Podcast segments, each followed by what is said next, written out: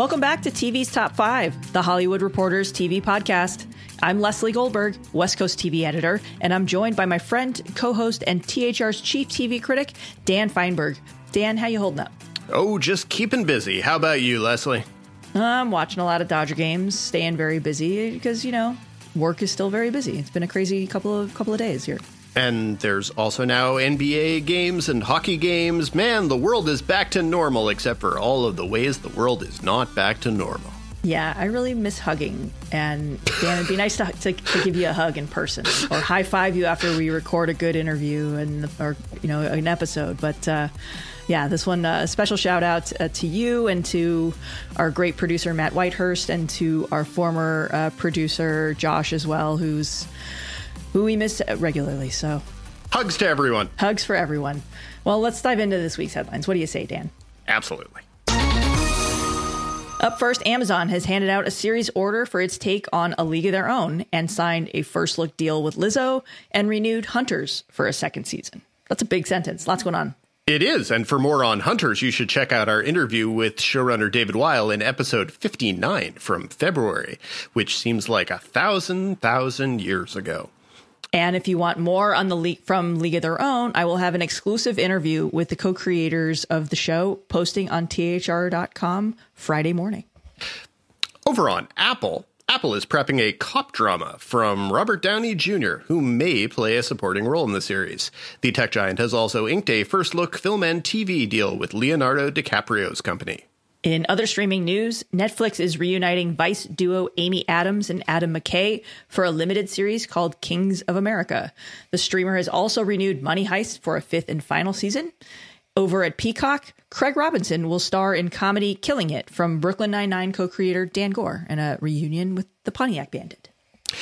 Comedy Central continues to ramp up its adult focused animation roster and has picked up a new season of The Ren and Stimpy Show with no involvement from its gross as hell creator, and tapped former Fox and Marvel executive Grant Gish to oversee the division. In cancellation news, Hulu has canceled High Fidelity after one season. Boo. Freeform has killed Siren after three seasons, and the CW has yanked British import Taskmaster after one low rated episode, which is a potential troubling sign of what's to come for fall if the broadcast networks can't get scripted shows back on the air. Yeah, man. When when the CW is pulling something because it's not performing high enough ratings for a summer show on the CW, Man, that is a that yeah, is a was, thing that is happening. it was like a, a point one in the demo and like two hundred thousand people. That's that's bad.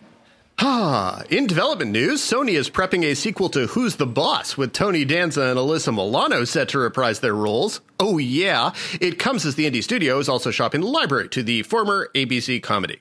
You sound very excited about that, Dan. I can't tell. Are you are you being sincere? that you're very excited about this sequel? I am not very excited to, about the sequel, but I am more excited for the sequel, remake, reboot, update, revival than some of them. I don't know. I mean, at least unlike Fuller House, Who's the Boss is a TV show I watched as a child. So at least Same. there's that much. Same. In production related news, CBS is moving forward with the second season of Love Island, which will be filmed in Vegas with the cast living and filming inside an NBA like bubble. The series will return August 24th. Welcome news for people missing their unscripted shows from the summer. At NBC, the network has severed ties with American Ninja Warrior champ Drew Drechsel after he was charged with child sex crimes. And wrapping things up, Lifetime, not Hallmark, will be the first network to feature a holiday movie with an LGBTQ romance at its center. Can't hardly wait. Yeah, more more coming from Hallmark now that they have a new executive uh, running the ship over there. So we'll wait and see what they do. But so far, the first batch of their holiday movies, no LGBTQ stuff. Well, with all that out of the way, let's dive into this week's top five. Number one.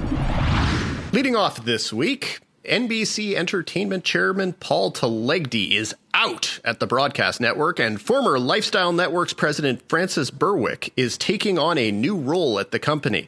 Lesley, this all comes basically a week after you had a very, very, very damning story that you did with our great colleague Kim Masters about the situation with Paul Telegdy at NBC. So, update us on where that stands and what this all means. Yes, well, Telegdy is out less than a week after we posted the story. We talked to a lot of sources, past and present, who were with the company, who all allege that Telegdy and uh, by association, his head of alternative, Meredith Ahr, engaged in a racist, sexist, and homophobic behavior and and basically just co- contributed to a toxic workplace. Um, the investigation, while while Telegdy is out, the investigation into NBC's workplace culture continues. That is, I'm told, is just starting. Meredith Ahr remains with the company. We'll see what happens there. But yes, this was a story that, that Kim Masters and I spent a lot of time reporting and talking to a, a considerable number of, of sources.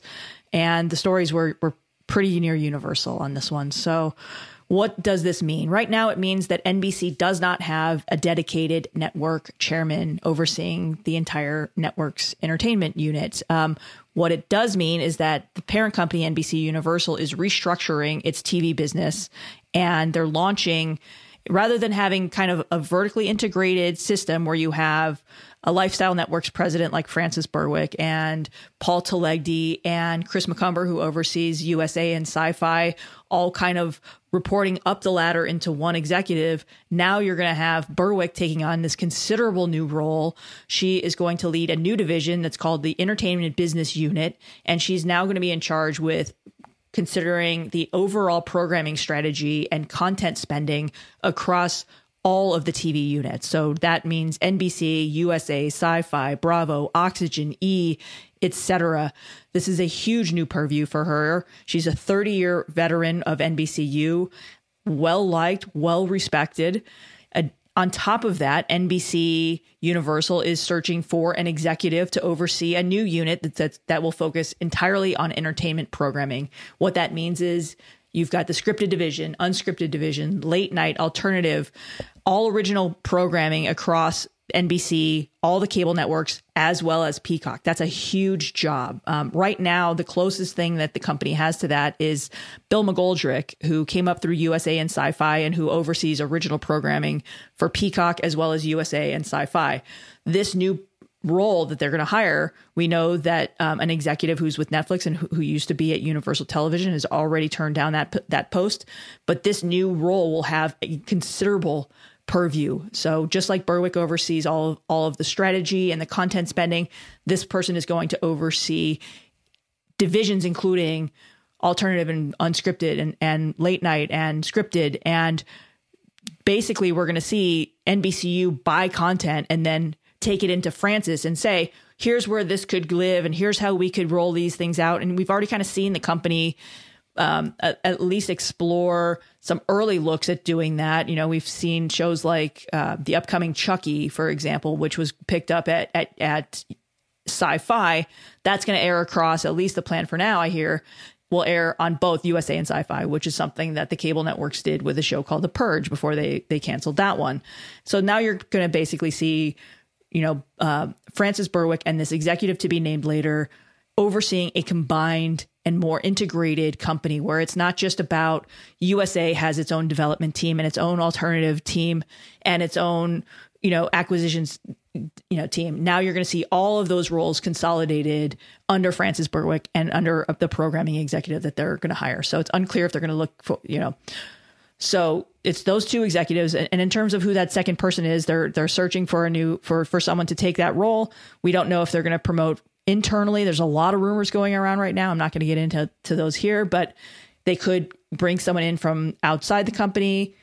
It's a, it's a wait and see. So as as for what this means for Meredith Ahr, we know that NBC is continuing forward with the investigation into into the culture at the network, as Telegdy has already gone.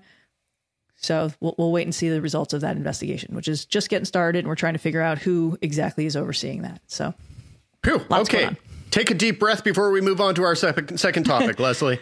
But I mean, look, in, in, the larger sense on this one, it's you're seeing NBCU better position itself for, for the future. And, and what that means is linear networks, if we said on this show for many, many weeks and months now, is that linear networks are no longer the, the top game in town. It's all about streaming. And they're basically going to going to streamline the entire company to better position it for the future. And they're going to turn into and, and look at what Viacom CBS is doing, where they have one dedicated programming team that oversees content for a number of different networks and maybe even CBS All Access too. So there's a lot move a lot of moving parts, and this is honestly just not surprising at a, at a time when when a lot of these networks are are struggling.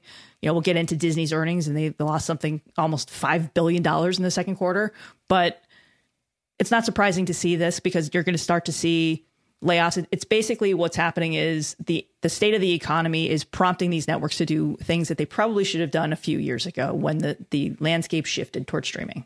So I hope that makes sense. Does that make sense? It makes enough sense. Okay, good. On to our next topic. Number two. Up second, Disney is making some major changes in its streaming strategy. As I mentioned, you know, Disney lost $4.7 billion in the second quarter alone.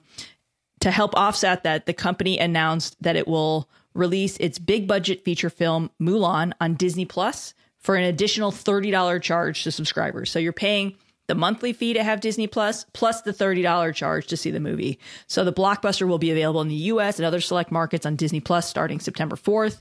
The movie was scheduled for a box office debut in March and had been rescheduled three times before being taken off the calendar completely because, you know, look, the movies in the US, that's not going to happen anytime soon. Uh, meanwhile, in territories that don't get Disney Plus, the film will be released theatrically. So this is all basically part of what Disney CEO Bob Chapek said is a one time strategy, though he did leave the door open and said that the company will plan to study the launch for how consumers respond to this new model. Dan, this is a, this is the guinea pig. Mulan is the guinea pig to see if they will get moviegoers to spend money to watch big budget feature films at home. It's a guinea pig, but it's not the guinea pig because we've been getting guinea pigs all spring. We've been getting little guinea pigs like how quickly Invisible Man and Birds of Prey came onto on demand at the beginning of the pandemic. Then we got slightly larger guinea pigs like the couple movies that have come out pseudo theatrically on demand uh, with a price tag of 20 bucks, like the Judd Apatow movie, which you know, some people talked about that week and hasn't really been in the conversation since. So hard that, to know. Would that be the King of Staten Island? That would indeed be the King of Staten Island. So.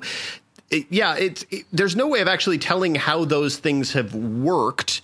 This is a different thing. Obviously, this is very different from an American Pickle going straight to HBO Max when it at some point had been scheduled for a theatrical release. I don't think anyone thought that an American Pickle was going to be a blockbuster, whereas Disney had a lot invested in Mulan.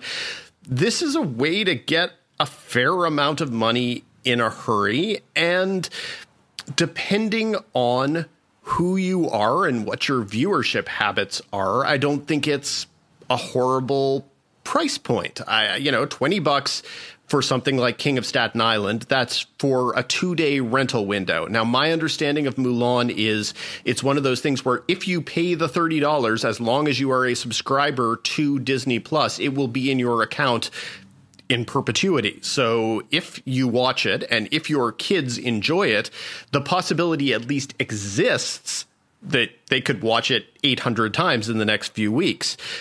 So if you take that as a possibility, it doesn't actually sound like that much money at all. If you have two or three kids and you were already planning on going to the movies and your kids like popcorn and all of that, this is it's cheaper. Yeah, this is cheaper. It is not the same theatrical experience, obviously, but it is a much saner environment. If you have a little one who, for example, needs to run out and use the bathroom every 15 minutes, or another child who likes to obsessively watch the same movie over and over again, this is a or a really, spouse who likes to do the same thing, or hypothetically speaking, a spouse who likes to do the same thing. So yeah, it's it seems to me like this is a an entirely worthy thing to do for a movie that, you know, they obviously had blockbuster hopes for, but I don't know that they felt it was necessarily a guaranteed sure thing. I don't know how you could. So they'll get some money. And if you're losing the amount of money that apparently Disney is losing, this is not to say that Disney did not make enough money last year that they can can't deal with this. But you know, losing nearly five billion dollars in any quarter is uh, uh, you know? Notable to say the least. Yeah, that, that, has got to be a scary thing. There's just yeah. no way. Like, unless you are Jeff Bezos, losing that kind of money is always going to be terrifying. And even Jeff Bezos probably would miss $5 billion on some level. So yeah, I, I find this I find this as uh, an interesting strategy. There were a lot of uh, parody Twitter accounts that fooled a lot of people who made similar announcements about things like this also happening with Black Widow in November. That is not happening, at least not, not now. Yet. But yeah, who knows? At what point does Disney start saying, we've got these 10 movies in the pipeline?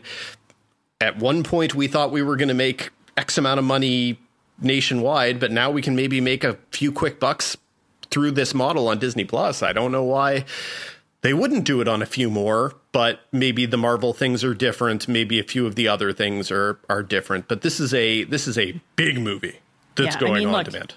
and look, it, it's monetizing content that that the U.S. audience would not be able to access otherwise. You know, internationally, look, we we see the state of the world. You know, the U.S. is is a dumpster fire right now, and if this is an opportunity for Disney to monetize content that they wouldn't have before, at a time when the company's already losing billions of dollars, it, it's it doesn't take a rocket scientist to make that decision.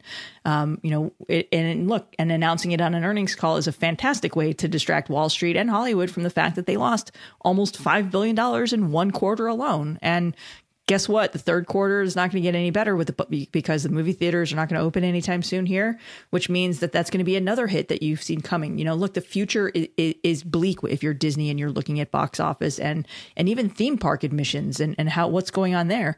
You know, look, giving people a movie to watch at home, even if it's thirty bucks, at a time when people most people are still not leaving the house. It's not a, to me. It, it's a win-win. And look, we even if you were going to buy Mulan on DVD, it's 20, 30 bucks when it comes out anyway, right? So if you still buy DVDs like I do, but you know, to me, to me, it's, you know, we're going to watch, we'll, we'll spend the 30 bucks on it. You know, we, we also paid uh, 20 bucks to watch The King of Staten Island, you know, so new entertainment at a time when there's not a lot of new content coming and which we'll get to in Critics Corner this week. To me, it's a win. Yeah, I've been, I've been mostly not paying for those. Uh, but on the other hand, if you give me something like Palm Springs or Old Guard or an American Pickle on a service that I'm already getting, that I will definitely watch. Uh, one of the one of the most interesting things to me about this Disney earnings call was that they gave the 60 million subscriber figure for Disney Plus, but because of the nature of quarters in the year, basically the quarter marker cut off immediately before whatever bump they did or didn't get for the arrival of Hamilton on Disney Plus, which is really the only thing they've had all spring that has had the potential to move the needle, unless you think that Artemis Fowl did big numbers, which I'm sure probably did by some standards, but I don't think they got a huge number of subscribers out of that. Whereas I know that Disney Plus got at least some new subscribers. Hi, mom and dad, out of uh, out of Hamilton. So I, I, feel like there have to be others there. But instead, because of the nature of quarters, this cut off right before those numbers, which either would have been better or more disappointing. So we don't yeah. know on that one. well, we'll find we'll find that out in a few months. It's been a busy week of of financial story of of major stories with financial implications here. So up third of another one, Dan. Number three. The battle over packaging fees is winding down in a surprise fashion. Indeed, this will be our second Lesley Explains Things to Stupid Dan segment of the week. Oh, stop. okay, fine. Lesley explains things to our stupid listeners. No, our no. listeners are exactly. Our listeners are smart people. Dan is occasionally a dumb person, and so no, every, every come on.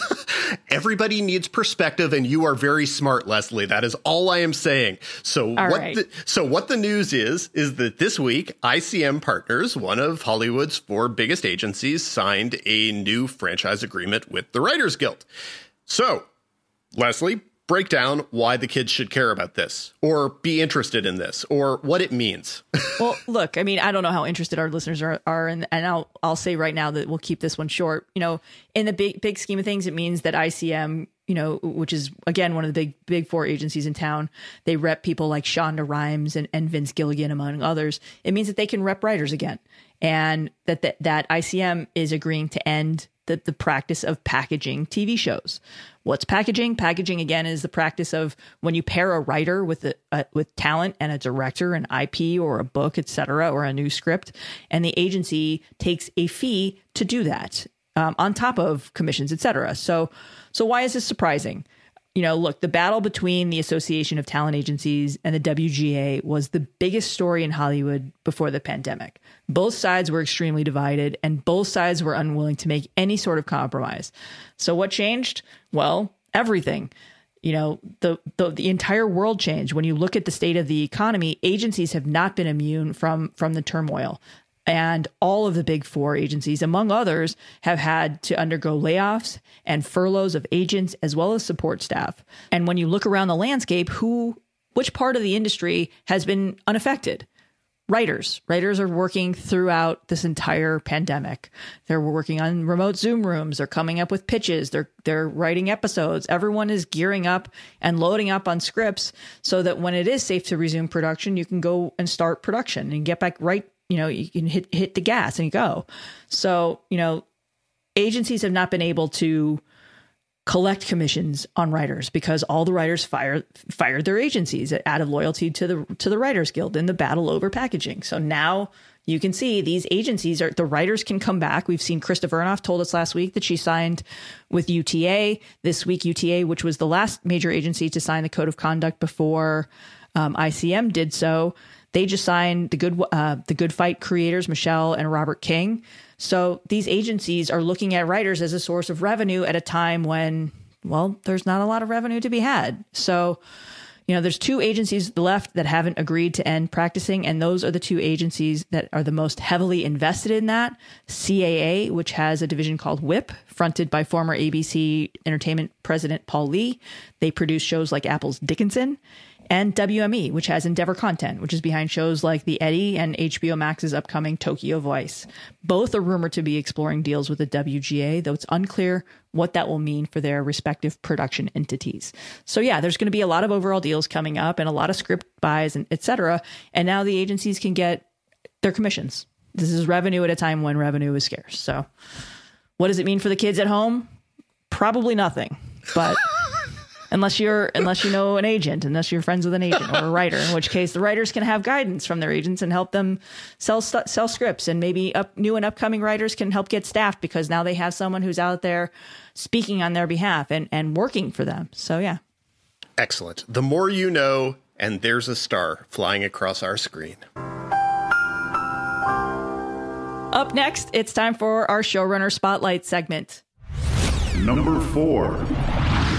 Our guest this week is Bill Lawrence, the prolific creator, co creator, or executive producer of shows including Scrubs, Cougar Town, Spin City, Undateable, and more recently, ABC's short lived action dramedy Whiskey Cavalier. Next up, for the longtime Warner Brothers based producer, is Apple's soccer, or football, comedy Ted Lasso, which he co created with star Jason Sudeikis. Welcome to the podcast, Bill. Oh, I can't wait. I love talking about TV. Let's do it. So, leading off, you know, can you talk us through how you first got involved with Ted Lasso? I mean, it's kind of an interesting path for this show where it was originally a promo for NBC Sports, and then now it's a TV series on Apple. Look, the uh, I, it started with me chasing down Jason Sudeikis as a guy that, uh, as a as a TV fan and a movie fan, he's always been this affable actor. He can be a romantic lead, he can be a comedic lead, and uh, I thought he was a perfect guy to kind of try and do a streaming show with. And um, once we met and talked about it, he said, uh, um, "You got any interest in doing this Ted Lasso thing as a series?" I had seen those videos back in the day, and my initial reaction was it'd be like trying to make a series out of a sketch or like air, like the way Naked Gun or Police Squad could only go 13 episodes. I was hesitant, but he said, "No, nah, I want to do it with you because I want to try and make a." three dimensional character and have some pathos, and it sounded like a cool, fun challenge. So I said, why not? And that's that's how we got here. Well, you've always been a, a passionate defender of working in the broadcast TV space. Was there any situation in which this could have been a network series? I don't think so. You look the, the that landscape. You guys, i have been talking about this a bunch. That landscape has changed so much, so very fast. I mean, it reminds me, you know, kind of look, until recently, there was always a network show that was on my viewing schedule as a fan. You know, I mean, even Modern Family still was. And network TV has changed so quickly. I, don't think that there was a way that this existed there, not only because of the content matter, but because Jason was you know, he's all about verisimilitude and authenticity. And he's like, we need to shoot in London. You know, it needs to be in actual Premier League stadiums, have all British cast. And, uh, I, you know, I think in the, the modern network world, that's not really available to you. Is there a part of you that feels a little bit guilty about that? That sort of that you're forsaking this this land that you've done so much work in. Uh, look, man, I, I've I've enjoyed cable and streaming shows. You know, I, I started out in network TV because I'm a thousand years old, Dan. You know that, and uh, not, you know, and and I'm sure I would have done more if these things all existed back then. But no, you know, um, I think what's really interesting is I even find myself. I used to love the rules. You know, network TV would be like, hey, you got to operate within these creative parameters, but you get to do 22 to 26 episodes a season that might last eight or nine years you know, and uh, you get to create a world and a family and a group you love. And now, right or wrong, the dynamic is is why it's so hard to even hire writers on network. Uh, it's uh, hey, if you do streaming, you only get to do ten shows, but the odds are very high that it'll last at least two or three seasons. What about network? Well, then you get to do thirteen episodes one season.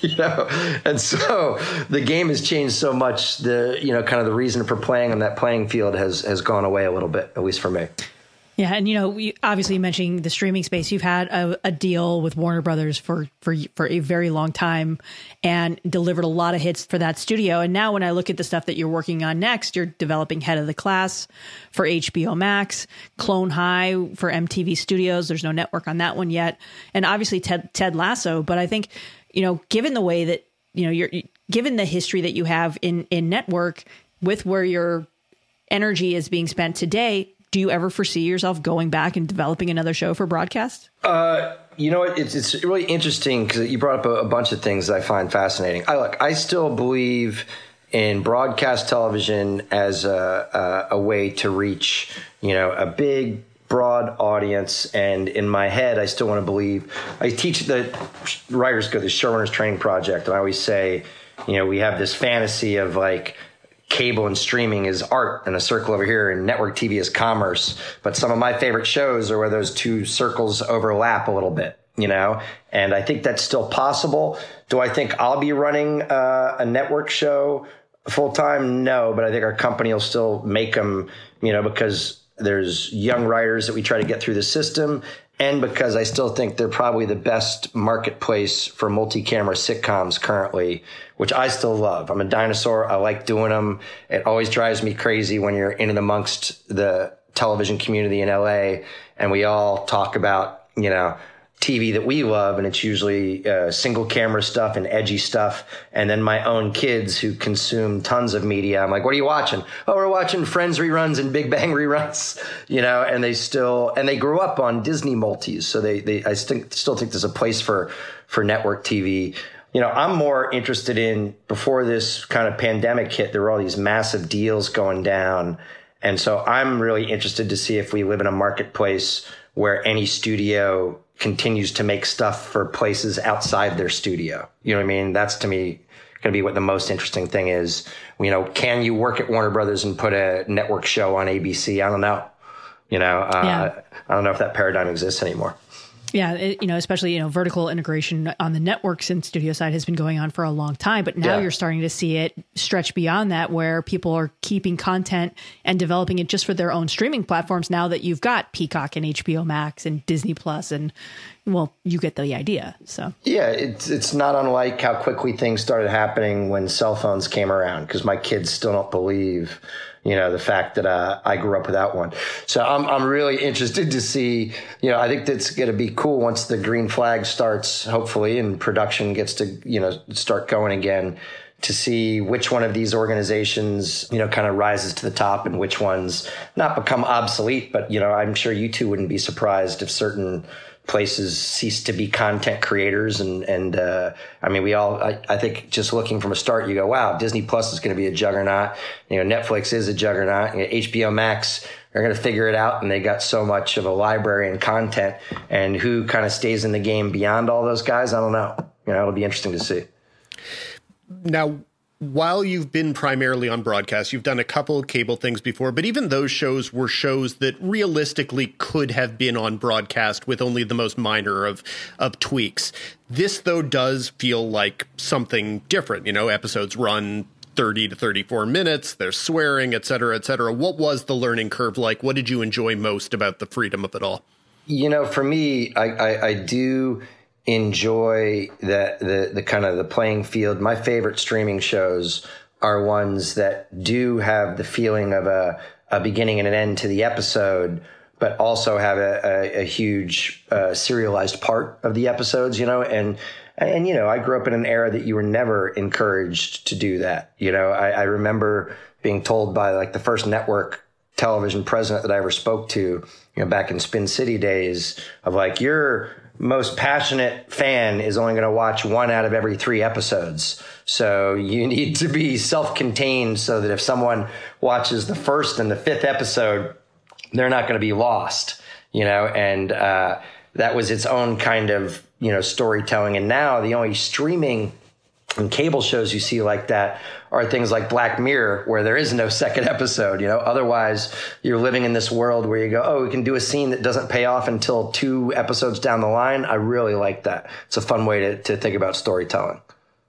And especially when you know, with a service like Apple, where they'll drop an entire season uh, all in one weekend, or they'll they'll toy with the release schedule and say, well, maybe we'll do three episodes in week one, yeah. et cetera. But like when you don't know how these episodes are going to be released and the frequency with which they, they will, does that change how you approach crafting the season long arc?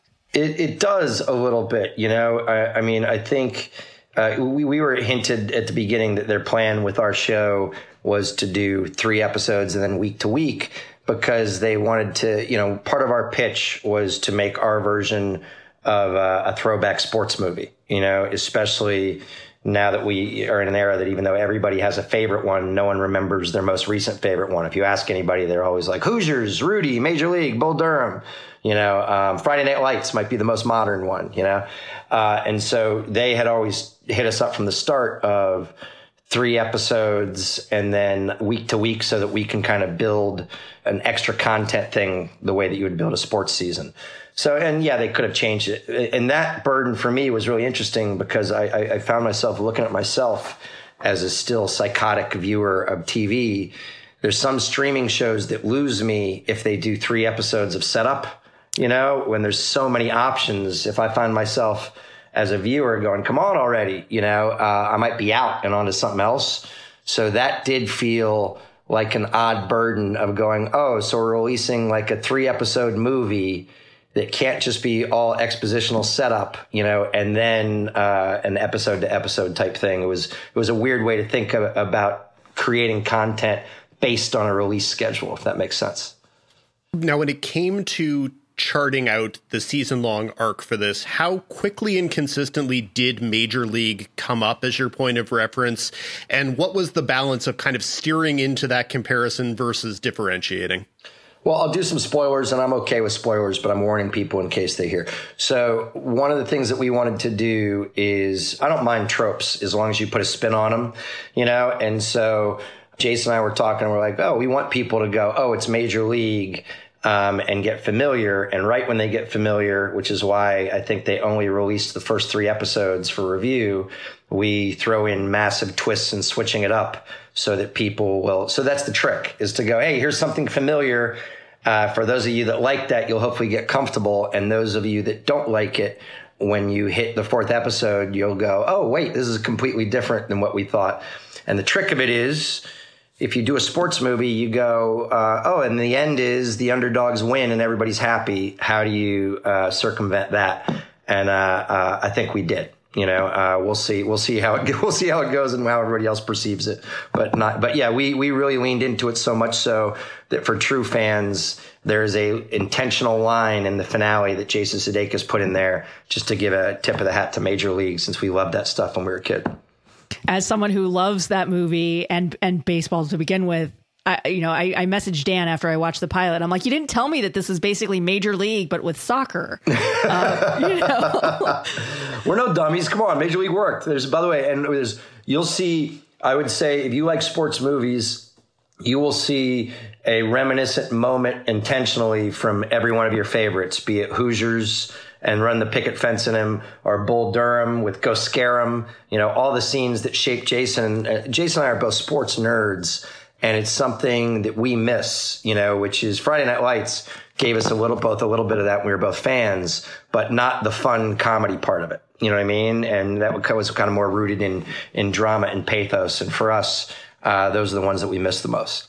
Yeah, and especially you know when you release something like this at a time where we are. Look, baseball just started up again. It's kind of a disaster. Well, not kind of. It is a disaster. Uh, yeah, I'm a Phillies fan. They played three games. yeah. Oh, yeah. And you you know better than than anybody. You know, but but to release the show at, at a time like this, I mean, does it is that does it make the timing of it all more meaningful, especially for a show that that is just inherently optimistic? Uh, look, this is, I want to toot Jason's horn because I've been very careful to say I'm a comedy writer. I love cynical, edgy shows. I could, you know, we could just digress and talk about Selina Meyer as the best, edgiest, soulless, heartless, most heartless character ever. And uh, I watched every episode of Veep, and I uh, am in constant envy of everybody that just got to come up with new ways to curse each other out. But when Jason came, he said, um, the one thing I want to do, and it was pre pandemic, but it was still a very rough time, you know, in our kind of political landscape and dialogue is so very cynical and we are all inherently distrustful of one another. Part of his pitch was he said, I really want to make a relentlessly optimistic and hopeful show. And that doesn't mean that it won't have pathos and heartbreak and, and, and some of that stuff in it. But he said, I want Ted Lasso to be the type of guy we've all met a man or woman that when you initially meet them, you go, Oh, this can't be real. This person is eventually going to pull the mask off and be a huge jerk, you know?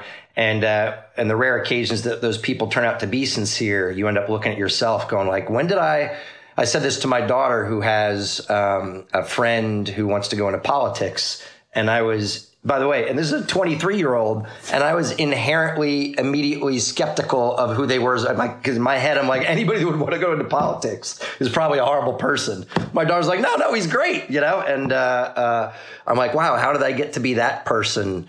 Uh, am I that jaded? And Jason was really hoping to tap into that stuff.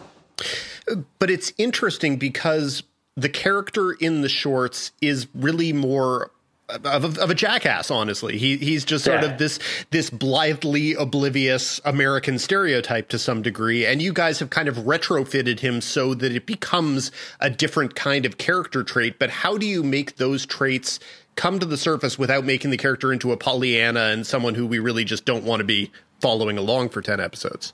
Well, yeah, you got to you got to. There's two. There's two things. Okay, one is look, it's way too much subtext for a comedy, but we, you know, we spent a lot of time talking about Will Rogers and talking about the nostalgic version of what a great American was, which sometimes was kind of a, a simple yet naive yet good natured guy or gal, you know, that, uh, Jason equated it to the public discourse right now that drives him crazy is ignorance with arrogance, which you could apply to politicians to whatever. He's like the attitude of, uh, I don't know anything about that, but I know more about it than anybody in the world.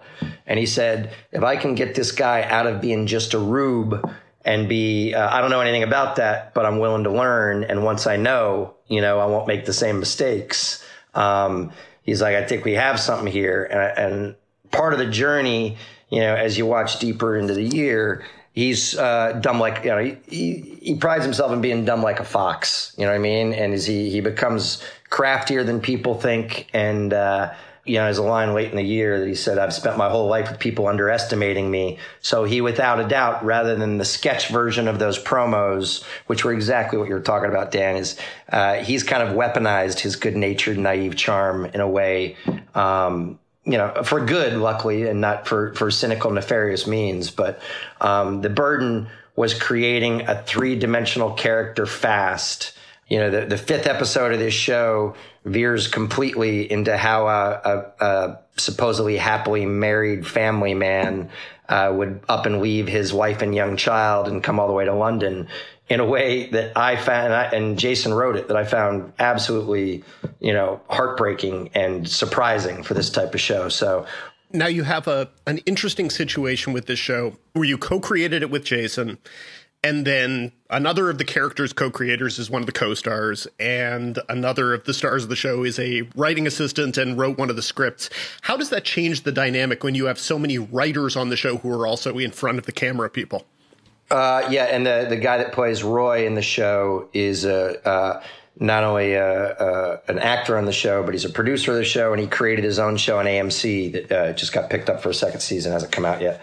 You know, I like this world of performer writers. It, it is a shortcut in the writers' room in the sense that more often than not, you know, even the other writers that haven't been in the show a lot are comedians and comedians, and having them actually say and perform you know, the material before you ever go and shoot it in a writer's room is such a shortcut, you know, and only doable in these kind of streaming scenarios where you get to write all the shows, you know, before production even starts. Uh, so that's great. The downside for me is, as anybody that does this job, I'm sure I have control freak as part of my nature. You know, Daniel, I'm sure Kevin Biegel told you that. And then I hope that he realizes that he has it himself now too. Um, and so for me, to venture back into what it does make you do is venture back into the true like the last time I had a true partnership was back in Spin City days you know when Mike Fox if he didn't like something or wanted it to go a different direction then it went a different direction. And so now you know what I mean? And now I'm partners with someone else that uh, or a group of people that are like, uh, no, Bill, we know you like this, but we're not going to do it. I'm like, oh, oh, so I'm going to stay here later tonight. Oh, okay. Uh, so, and that is, uh, has been kind of an interesting, I think it's healthy for me in that, uh, uh, forces you kind of to open your ears and listen to others a little bit, you know? What kind of things did they overrule you on? Uh, I don't know. You want to start with everything? No, the, uh, um, no, like the, uh, uh, it, it, became a joke in the writer's room too, because you get caught in patterns. And if I was, uh, if any of, if I ever pitched anything that sounded reminiscent of Scrubs, those guys, the, the nightmare for me was that they had seen it before because they would, they could pick it out of a, they could pick it out of 9,000. That's like the Scrubs thing when you do, you can't do that again. I'm like, I'm trying to be lazy here, man give me a break. Let me get home. Um, but no, they, they, Jace is just super protective of the character. Um, and when you start that climate from the top, because he's really a, a co-showrunner, then the other actors and actresses in the writers' room got to be super protective of their characters. and then you're like, hey, it's the third week of writing, and I got six different people saying my character wouldn't say that. This is, this is a little tricky. No, but it was it was it was uh, all in good fun. So, for something that originated as a short form promo, have you guys all talked about how much runway you have with the show? Like, do you have a six season plan? I mean, as someone who comes from the broadcast space, that's what most of those deals look like. But I know we pitched uh, a um, start to finish three season plan to uh, Apple, and uh, um, just from the nature of what you guys have already spotted, yes, you know that the season three doesn't end with Ted Lasso dead in an alley. You know, I mean, it's an it's an optimistic show, but that gave us the leeway to do some ups and downs that I think people won't see coming uh, in the first two seasons. Do you have to find different sources for kind of drama and pathos when you have a hero as good as Ted Lasso? Because that was something I was thinking throughout is we know he might do things that are wrong, but we know that his motives are always going to be pure. And that kind of puts him in a particular place as a hero. It's a great uh, uh, conversation. Something that went back to the um, Spin City days for me of, of, talking to Mike Fox about it, which is, you know, because he wanted to play an inherently, you know, Mike's burden or gift is that even when he was on, you know, Boston Legal, he comes with this baggage that you go deep down, that's a good guy. You know what I mean? And, and you can't, you can't get around it. And, uh, and I think your lead character has to be painfully flawed to, on some way, and not just oblivious, naive, or you know, or or, or thick. Uh, and so, yeah, the biggest thing for us um, which kind of starts in that episode I told you about, is that uh, uh, Ted Lasso has to be flawed as a human being. He can't just be the greatest, nicest, most proactive, optimistic, hopeful guy on the planet. He has to uh, have personal shortcomings that'll hold him back, or there's no long term story to tell. There's just a sports movie. And, uh, uh, you know, Jason really kind of ventures in to, a spoiler alert for people that care, but depression and refusing to acknowledge depression because he grew up in an environment that maybe that, you know, that therapy wasn't uh, something that was, you know, at everybody's fingertips or even thought of as normal for people. And uh, watching that venture into this type of character's life is was uh, fascinating and might feel like a big right turn for some, but it's one of the things that we had to do to make him kind of a hero worth watching. Um, I do also want to ask about the theme song. You've got uh, Marcus Mumford did the theme song for your show and has some other music featured in the series. How did that wind up happening? Uh, look, the most fun thing, the weirdest thing uh, about the inception of this show is that Jason started from a point of saying, I don't want to do this series just because those promotional videos were fun and goofy. He said, you you might not believe this, but every time I travel abroad, never in the States, football slash soccer is so big that I am more recognized as Ted Lasso than from SNL, Horrible Bosses, We're the Millers, anything. And by the way, you should see him over there. It's literally all the football fans like Ted Lasso, Lasso. And he was iconic over there in a place here that not even one out of 10 people has seen those videos, you know? And so, um, the sheer amount of people that were already fans of that material, especially over there, Marcus Mumford being one. Uh, it was very easy to round up. Uh, and Marcus did all, you know, he did all the interstitial music. He wrote a, a song at the end that ended up being a big charity song over in the UK, his version of uh, uh, Walk Alone, and did the theme song super lucky, very weird for me as somebody that usually employs young composers out here to be talking to the lead singer. I, I felt like I couldn't give him notes. You know what I mean? So at times, I, you know, because you want to be like, hey, could you make that one thing a little poppier? And then he's, you know, you're like, oh, right, it's the guy that sells out Wembley and stuff. I should probably just leave it be. But we had that experience, you know, over there on a, a massive level so much so it translates even to the media day of it all. You know, the American press activity for this show was, um, as to be expected. Uh, all three of us have been through it before. The European days blew up because I, I, just didn't realize the spotlight that this show has on it internationally. And Apple's literally releasing shows into 120 different country, you know, different regions. So very easy to get uh, Marcus guest stars, football players, Premier League teams, sponsors, all that stuff. Probably tougher to do the same thing here in the U.S. Do you have a sense yet of what European audiences are going to balk at in terms of the soccer accuracy? Are there things where you guys just had to throw it out the window and go, look, we can't do this accurately? We had to drop a ton of money because uh, they've had things that have failed there with the Premier League before. That you know, it, it, helped us out that we got a Premier League team, Crystal Palace, to give us their stadiums, you know, and uh, to play and so you know to, to, do that in actual stadiums with actual stuff. And uh, the biggest burden with an American TV schedule was to make the football sequences look real. And uh, we got better and better at it. And hopefully it's uh, high enough over the bar that uh, um, and by the way that's no different here. We've all seen i mean i'm sure you guys as people that write about tv and film have your favorite oh this person shouldn't be playing uh, anthony perkins should not be a baseball pitcher in this movie guys.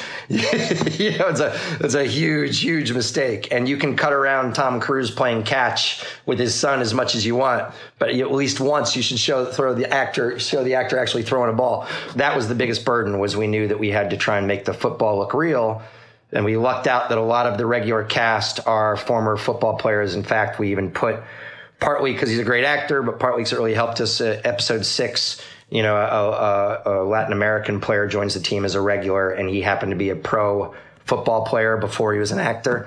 And so it's not surprising that most of the football sequences from that episode on involve him.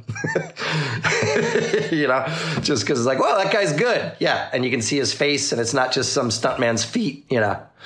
Right. It's like watching Kevin Costner in a baseball movie. You know he can go. actually throw. Yes, so that's a huge deal, right? Like Bull Durham, you go, yeah, show Kevin Costner in the batting cage, cut off of Tim Robbins the second he goes into his windup. Yep.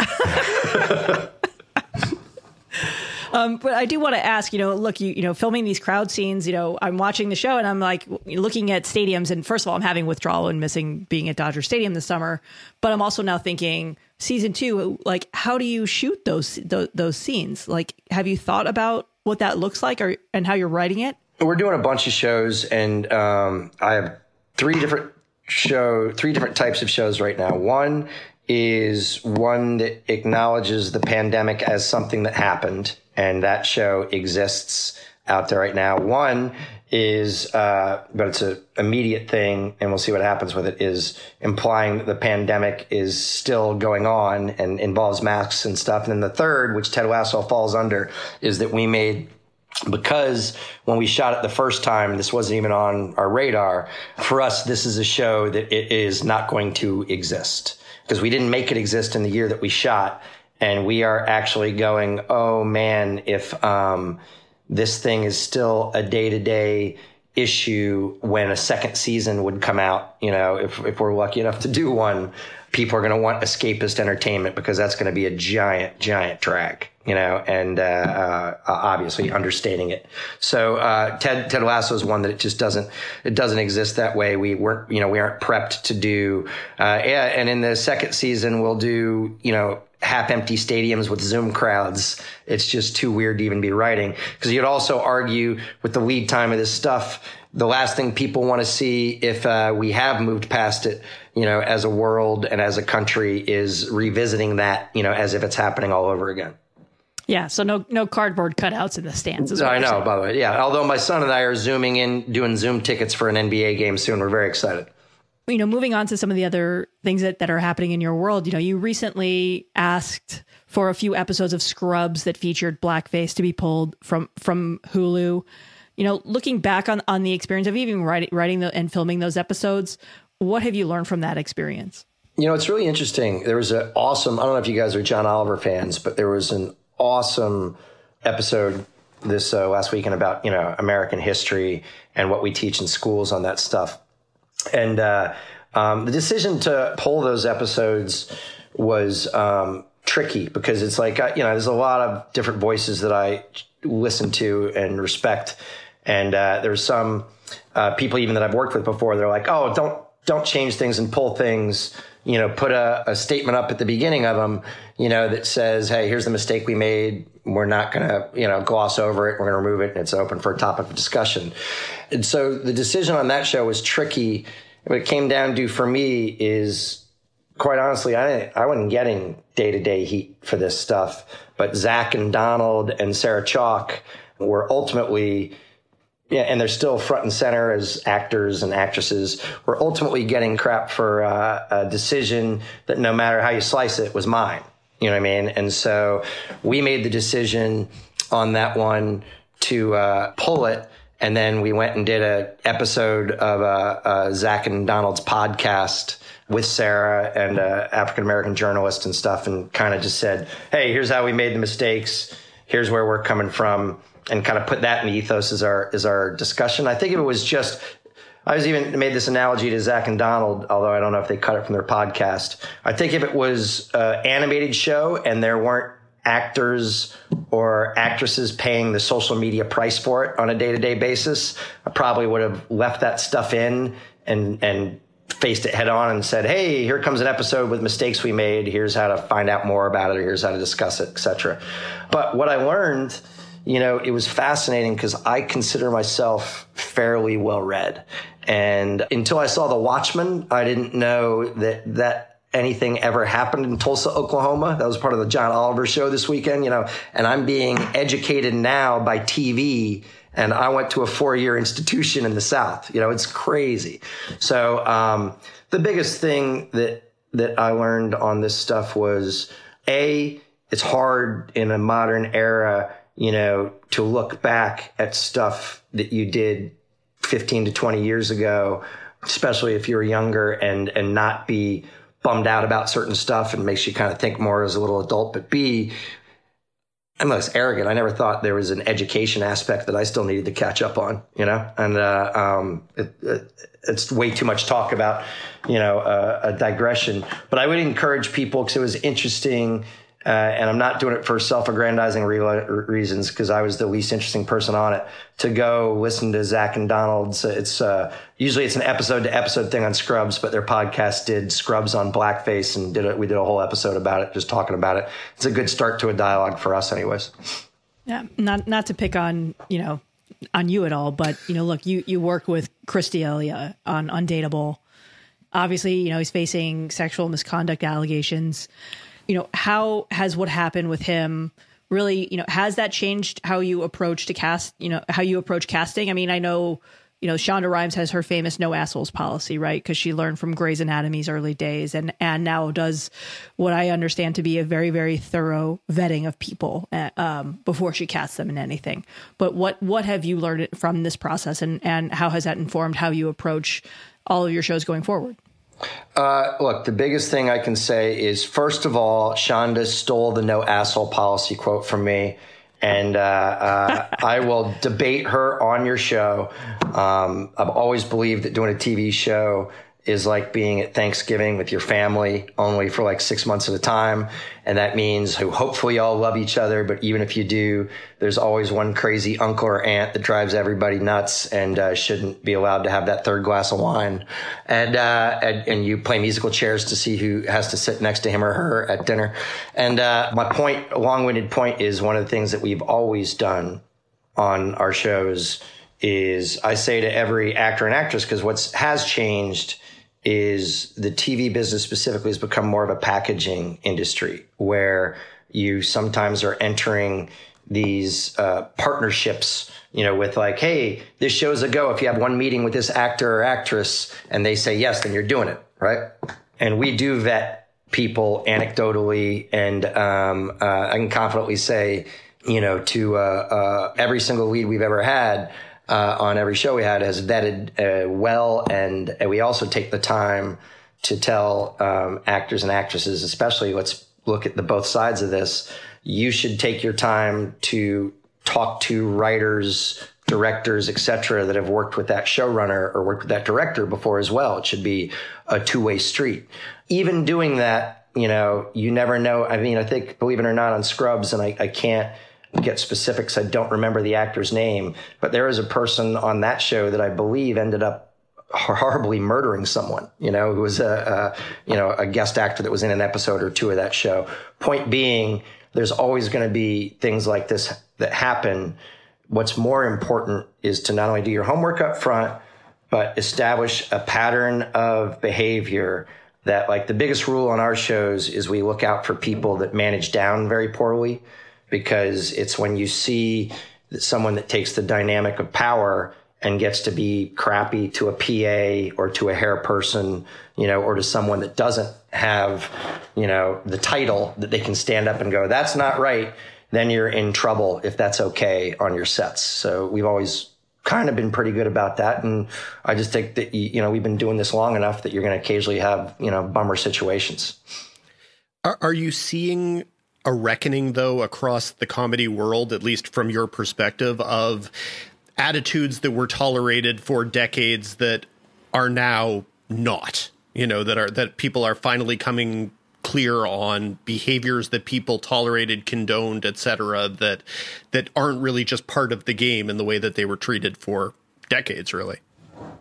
Uh, I'll tell you the, the, different things that I've noticed, and tell me if you guys have heard, seen the same things. One is um, I do want to always take the time to say that I think there is many crappy people uh, and bad cultures in other businesses, just like Hollywood. I think Hollywood is is you know higher profile, but I think we do live in a society that if you're making somebody lots of money, you can you know in the past essentially kill their pets and still keep your job. You know what I mean? Uh, because of the almighty capitalism and the dollar. But I do want to make it clear that I always put out there two things that I think matter.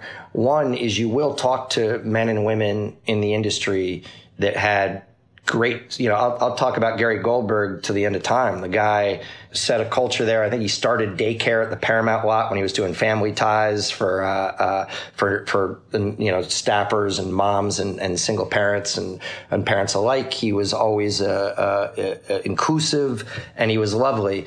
My point is there are a lot of great environments. I think that the, the thing that's hardest to face is nobody that's been doing this is has been surprised about the bad environments. You know what I mean? Is I will tell you, I don't live in a in a world yet that I've been shocked by any of the people, you know, or any of the situations I've heard about. And so what I hope has changed is the feeling that you're allowed to say something, you know, the, the second it sucks. Um, look, I'll tell you the only funny version I to try and be at least a little comedic since I'm a comedy writer. Two young women that, that wrote on on Cougar Town, Rachel Levy, which was Rachel Specter's married to Dan Dan and uh, Audrey Wauchope was uh, were, were Wauchope were both uh, on Cougar Town, and they're two young ladies that very bravely, when all this was going down in the the first wave of the Me Too thing, you know, they relayed a story about how, look, the first time we were on staff, the showrunner was a guy that um, was so kind of lascivious and inappropriate with women that I remember that we used to, you know, sit on a couch with like our legs pressed together, you know, so that he couldn't sit in between us, but he would always push in his way and sit in between us anyways and be inappropriate. And then she said, Audrey said, but you know, we're not going to name any names. And then if you went on their IMDb page because staff writers aren't listed in the credits, their first listed credit was with me and Kevin Biegel on Cougar Town. And so like I came, I came home on a weekend and it was like, why I'm not really that active on Twitter right now. How come I have like 1000 mentions? you know what I mean? And it was literally people going like, uh, Oh my God, is it Bill Lawrence? Did you do this? And so I had to I had to tweet to Audrey. I'm like, hey, not for nothing, but how about you name names on this one? and uh, and she, uh, you know, they're friends and stuff too, and, in a cool way that had uh, the uh, end result of what should have happened to that particular showrunner happened, and he was, you know, he was done. But um, more importantly, for me as a white dude that had never faced that type of stuff in what was a misogynistic, arguably misogynistic and arguably uh, lily white industry from the second I got in it. It was incredibly eye opening to realize that people I considered friends um, and coworkers not only had they experienced this, but were not until that moment comfortable enough to even talk about it. You know. And so, yeah, the biggest change I see is the amount of discussions I've had with younger writers, because I'm still lucky enough to work with young people who would probably not bring this stuff up as recently as a year or two years ago. Uh, you know, I've had probably a hundred conversations like this in writers' rooms in the last year, where I had maybe two or three in the first 20 years of my career. That makes wow. sense. You know? Yeah. Yeah. The, the landscape definitely seems to be adjusting to the point where people feel empowered and they should feel empowered. So, yeah, yeah, they should. And you know, what's really interesting is the fears. I tell you this as somebody that runs a room. The fears that people want to associate with it, like the oh, the PC police is going to hurt comedy. It's all bullshit okay? Uh, because even in these rooms, if you feel safe and heard and allowed to say anything and allowed to look someone in the eye and say, oh, that bums me out in a way that it's addressed openly and honestly, nothing about how comfortable people feel pitching comedy ideas has changed. And that's all bullshit narrative from people, you know, that want to make it a problem. It's not a problem. Well, we do like to close these interviews with the same question. What have you been watching and enjoying lately? I was devastated by I'll Be Gone in the Dark, which I just finished. And um, I went to college with Patton Oswalt. Jonathan Lee, John, well, it's Jon Stewart and I were like the three comedy dudes to go to William Mary. John was older. I was in the middle. Patton was only a year behind me.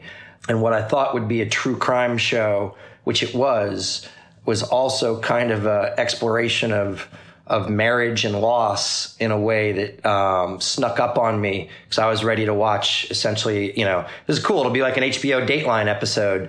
And it had so much more than that. It blew my doors off. I loved it. And then Dave is a show that easily could have been something that was not only not for me, but um, was a carbon copy of a, a, a thousand shows we've seen before. And whether it was GaTa's bipolar episode or um, Dave's girlfriend's toast about the nature of romance and narcissistic love, you know, with celebrity. Uh, I was I was like, wow, the fact that this show has that extra level is pretty amazing. And then the third one that I stumbled into because of I'll Be Gone in the Dark, and I don't think a lot of people are talking about it. I'm still a, a cinematography nerd. Perry Mason as a show is beautiful. It looks like a uh, a sweeping feature film, and it's pretty darn good you know well acted show too but i'm looking at that thing going wow the bar has been set so high from back when i was you know trying to shoot seven pages in five days on a single camera show it's pretty cool excellent well thank you so much for joining us on the podcast bill Hey, it's fun talking to you guys anytime. Um, everybody, my pet peeve if you want to work in television, you have to watch television. I'm not going to ever, ever meet with anybody again that says I actually don't watch a lot of TV. You have to. I was trying to put it out there in the world. That's a good one. Cool. Thanks, Bill. Thanks, guys. Ted Lasso premieres Friday, August 14th on Apple TV Plus. Number five. As usual, we wrap things up with the Critics Corner. Dan, this week it's bleak. You got a, a handful of new launches, and I'll, I'll, rattle through them, but it's not very exciting. CBS All, All Access has animated comedy Star Trek Lower Decks. Peacock launches Hitmen. Lifetime bows docuseries Surviving Jeffrey Epstein, and Hard Knocks returns on HBO. What you got, Dan? What I have is a lot of anticipation for next week when there are some really big shows premiering that I'm actually fairly excited about. So, yay, next week. This week, on the other hand, man, it is bleak. I told you last week to watch Immigration Na- Nation on Netflix, so you know about that. It is harrowing and unpleasant, but also largely essential. It is it is really good, and it remains the best new thing you can be watching. Uh, I got a couple chuckles out of Star Trek Lower Decks, which comes from former podcast guest Mike McMahan. It's a lot of references to Star Trek things. And if you like hearing references to various different Klingon delicacies and alien rituals and various pieces of Starfleet legislation, yeah, you'll probably laugh at it. It's definitely painless. It's it's 25 minutes you might chuckle a couple times, you'll smile a few more times, etc. It's just not very good and it's not very funny and it's not very expansive and it does very little I don't think with what is a really good premise. On the other hand, I've only seen 4 episodes, so who knows. Uh, our colleague Inkoo Kang called Hitmen on Peacock the best of the Peacock originals that she's seen so far, which is saying precious little. So there you go, though. Take that with a grain of salt. Um, Surviving Jeffrey Epstein, which premieres this weekend, is a lot like Filthy Rich Jeffrey Epstein, the Netflix multi-parter that premiered last month or two months ago, I guess end of May because it was before Emmys. And yeah, it's it's a lot like that. I, I'm not accusing anyone of anything, obviously, because the story is what the story is, and the available supply of victims able and willing to go on camera and name things is is finite. So it's not shocking that about three quarters of the talking heads in this documentary are identical to the talking heads in the other documentaries, and that they say basically the exact same things. There are definitely some things that this one does differently from the other. And I'm not in any way saying this one is worse than the Netflix one because the Netflix one was fine. It's you know it's hampered by the currency of the story and the fact that the story is still developing and the fact that a lot of the people involved, if they happen to be alive, they aren't going to say things because they can't incriminate themselves. So there are a lot of limitations on any documentary like this legally. So the limitations are the limitations. The principals able to talk are the principals able to talk. This is very comparable if you watched the Netflix thing, I don't know that you necessarily need to watch this new one. If you didn't, you could absolutely watch it. It is a great it is a great opportunity for survivors to have their voices heard. That is what the value is and there is a tremendous amount of value to that. But that's also what the Netflix documentary was. So I don't know that anyone needs to watch both of them that is that is about what I will say about that. And so yeah, but anyway, next week, lots of good stuff coming next week. Uh, really excited to talk about some of next week's premieres.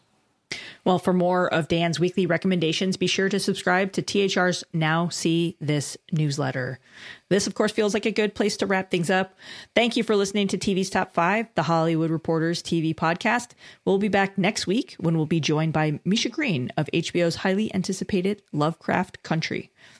Until then, be sure to subscribe on all of your various podcasting platforms. If you like us, rate us. If you really like us, write a little reviewy thing because that helps spread the word of mouth.